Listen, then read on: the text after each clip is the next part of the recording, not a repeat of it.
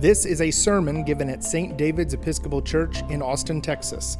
Visit our website at saintdave.org.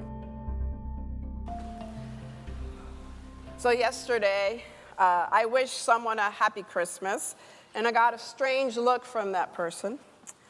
And on the very same day, a friend on Facebook had commented that she was taking down all her Christmas decorations and packing them up. Shame, shame, shame. Many commented in reply that they were doing the same. I was the only one who commented that I, self righteously of course, would be leaving my decorations up until January 7th, the day after Epiphany.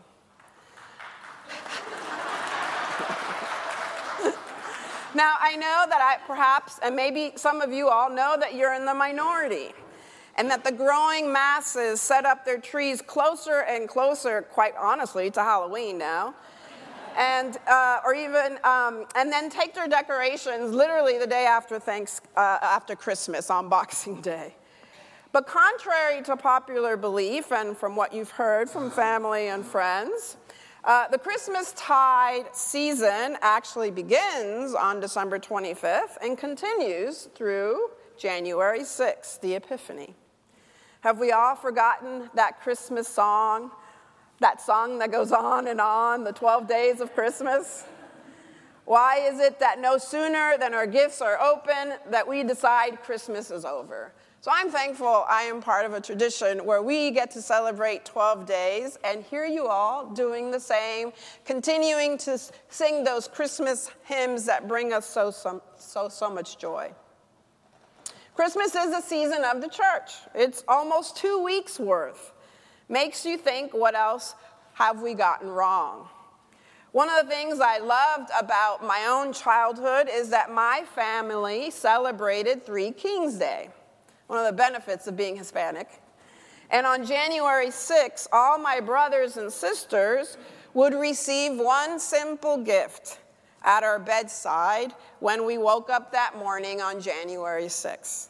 In essence, celebrating Christmas and the gifts that were brought to Christ child by the Magi. And here's another interesting bit of trivia for you. Did you know that today, the first Sunday of Christmas, most mainline Protestant churches and even the Catholic Church are reading a gospel from Luke? while we read the version from John's Gospel, the first chapter. The only denomination that reads from the Gospel of John on this particular Sunday is the Episcopal Church, as far as I know. I love the reading from the Gospel of John. It reads so beautifully, so gloriously, so appropriate for Christmas.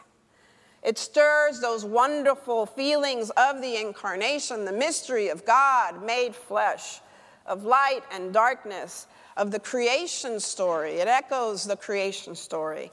And it's truly magnificent.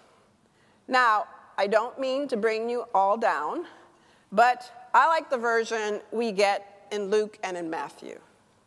The messiness, the realness of the Christmas story that we fail to mention because we don't want folks messing with our good, happy Christmas feelings. There are things we fail to mention when we put on the Christmas pageant on Christmas Eve and tell the story of the virgin birth. First, anyone who has been pregnant and given birth knows how messy that can be. Anyone who has gone through an adoption process knows how messy that can be. Childbearing, child rearing, and whatever its form can be hard and messy. I got to have my own daughter, Victoria, in a comfortable bed, in a birthing suite, in the presence of doctors and nurses with an epidural, and all the comforts that a modern hospital in the first world country can provide.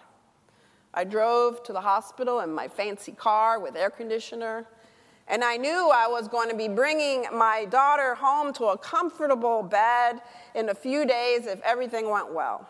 And still, it was messy and uncomfortable. And then we have Mary, and contrary to what is displayed in our nativity scenes over there, um, Mary rode a smelly and slow donkey while leaving her home while nine months pregnant. How uncomfortable she must have felt. She was just 14 or 15 years old, a child by our standards. How scared she must have been. She then gave birth in a dirty, smelly barn, not a modern, smelly barn, but one from 2,000 years ago flies and smells and messiness. She had no doctors and nurses or drugs to ease her pain. And Jesus was laid to rest in a pig's feeding trough. Unto us a child is born, unto us a son is given. This is real stuff. Given to us in this messy and cruel world. And the story doesn't end there. Matthew's gospel tells of more messiness the messiness of a jealous and hateful king that searches out this child to have him killed, and in doing so, kills innocent children. Mothers mourn, and the Holy Family is sent literally running for their lives.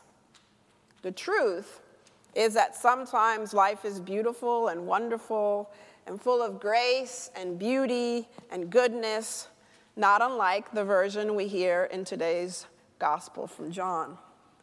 And God is a part of that grace and beauty and goodness, giving and blessing and celebrating with us. And sometimes, like the other Gospels, life is hard and gritty, disappointing, and filled with heartache, fear, and disappointment. And guess what? God is a part of that as well. That's what the incarnation is all about.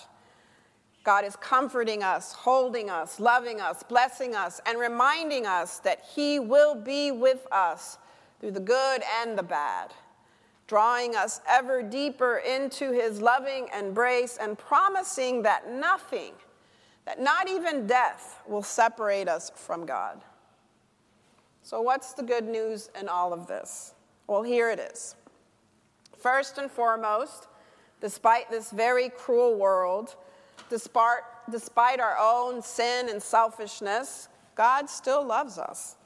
God still chose to be with us, to be one of us.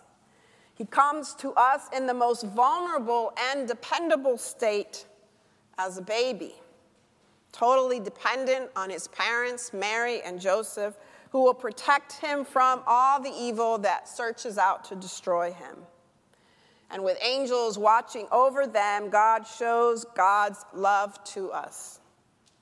There's a quote that I found by an individual called Oswald Chambers, and it said that the most staggering proposition the Bible gives us is this God becomes the weakest thing that we know. That is love, my friends. And the second piece of good news is this we are never alone. In this cruel and unforgiving world, while being attacked and sought by those who wish to do us harm, God is always with us, sending us signs, giving us comfort, and protecting us. We cannot pretend there is no darkness in the world. Sometimes that's all there is. What is happening in other parts of the world, like what's happening in uh, in the Middle East is a painful reminder that what happened 2,000 years ago is still happening today. These dark moments make the story of the incarnation even more poignant and meaningful because it is a story of the incarnation, of the true light that breaks through this darkness, the hate, and the messiness.